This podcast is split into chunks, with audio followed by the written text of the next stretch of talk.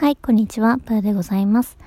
この番組は、新卒入社2年目でうつ病となり、現在フリーランスとして生きているプーが、より生きやすくなるための考え方や、働き方について発信している番組です。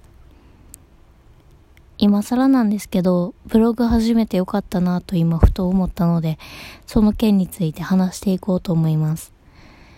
いや、ちょっと、冷静になって考えてみると、ブログを始めてから、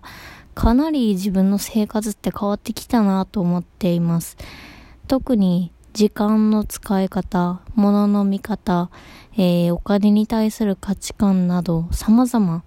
変わってきた部分があるなと思います。で、なんでやろうって考えたんですけど、やっぱり自分の記事を書くにあたって様々新しいことをえー、意識的に経験するようにしていたりとか、えー、勉強をするようにしていたりとか、他の方の発信を、えー、いろいろ見るようになったりとか、そういうことを通じて、本当に得る情報が変わったなと思っています。で、えー、ブログを始める前は、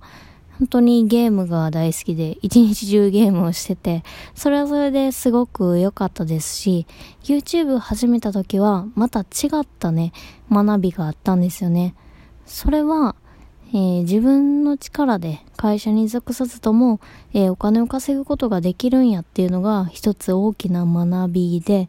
まあそれを持った状態で私はブログに進出したんですよね。で、まあ、稼げることはやっぱり感動もしましたけども、なんかそれ以上にまたブログと YouTube って全然、えー、発信しているような方の、なんていうんやろ、属性も違いますし、なんかね、うん、情報もまた全然違うんですよね。で、私がね、あの、特になんかふと思ったんですけど、私ブログ始めてなかったら多分携帯も大手キャリアのままで毎月7、8000円とか高い金額をずっと払い続けていたと思うし、えー、断捨離もできてなくて、えー、いつまでもマキシマリストで無駄なものにいっぱいお金を使って幸福度が低いままだったと思うし、そういうお金の使い方に関してもキャッシュレス、現金払いじゃない形っていうなんか方法とか、そういう風に時代が進んでいるんだっていうことすら気づかず、えー、ぼーっと生きてたんじゃないかなってすごく思うんですよね。やっぱり触れる情報が変わってくると自分の生活もすごく変わるなと思っていて、今フォローさせていただいている方とかを見ていると、なんかすごく、なんて言うんやろ。毎日を能動的に生きていて、なんかいろいろ工夫しながら発信活動されている方がまあすごく多いんですけど、まあそういう方ばっかりフォローしてるんですけど、そういう方を見るとすごく刺激になるし、楽しいんですよね。私自体が新しい経験も好きだし、いろいろ学ぶのも好きだから、なんかそういう発信を見てるのも楽しいし、すごく勉強にさせてもらってるなと思ってて。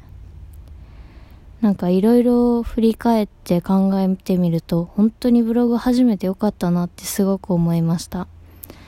まあ、YouTube から新しいお仕事何をしようかなって考えてた時に、プログラミングかブログかですごく悩んだんですよね。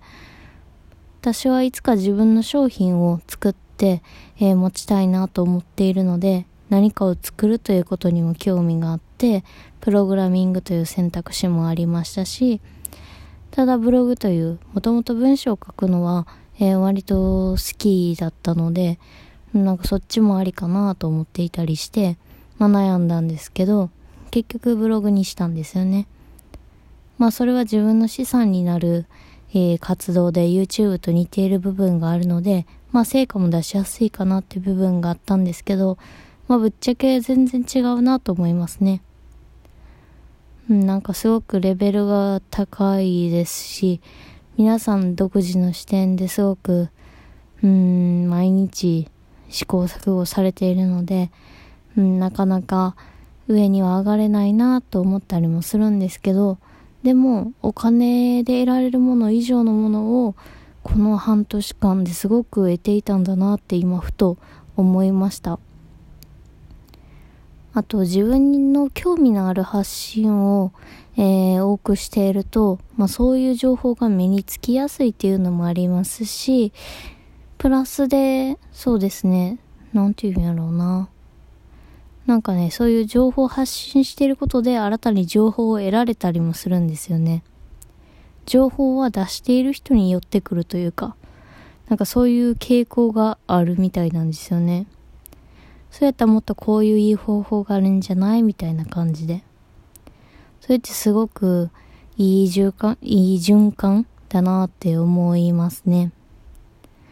いろいろ教えていただきつつ、自分ができる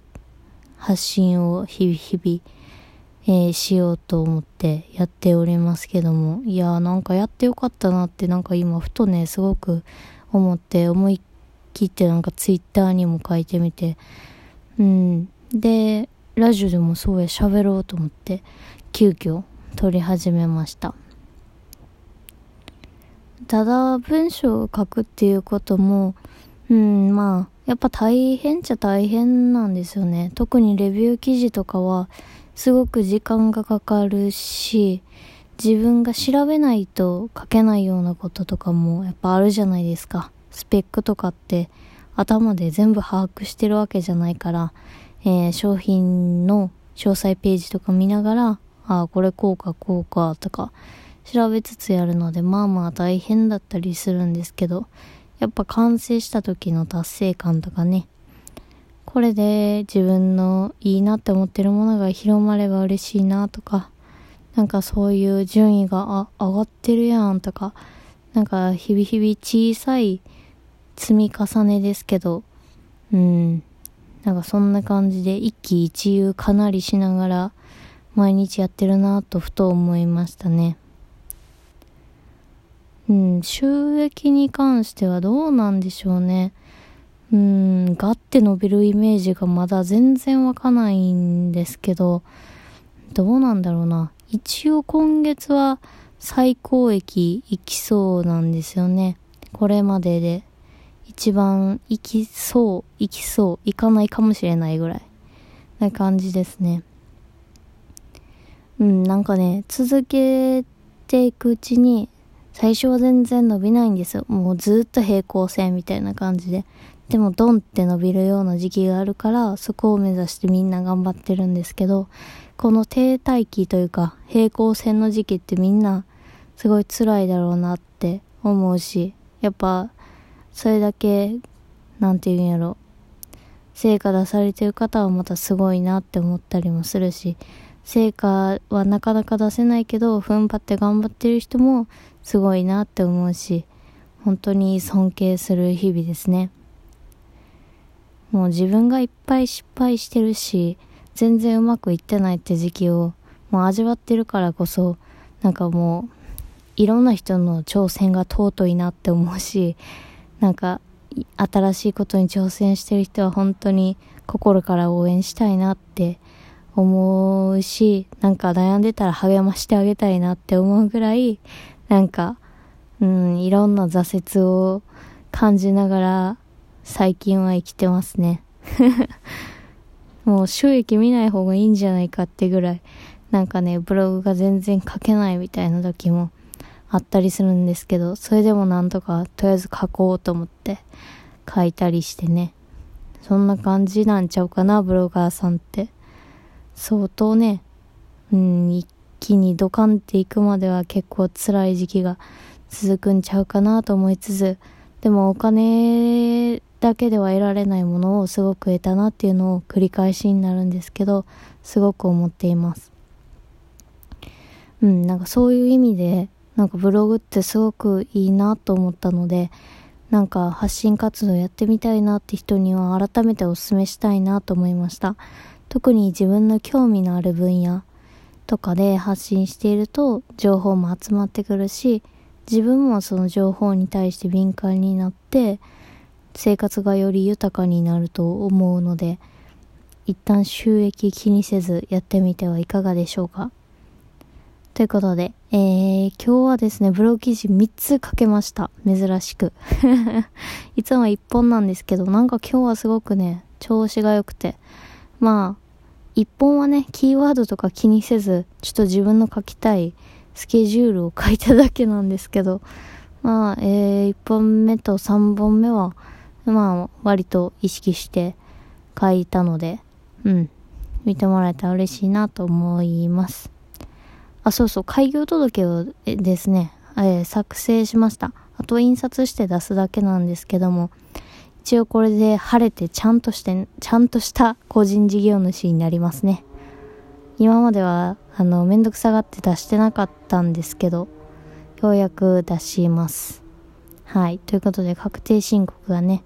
まあ、今年はちょっと間に合わないんで、来年からちょっとね、ややこしくなったりもするんですけども、それに向けてね、えー、どの会計ソフトがいいかなとか、確定申告ね、えー、より、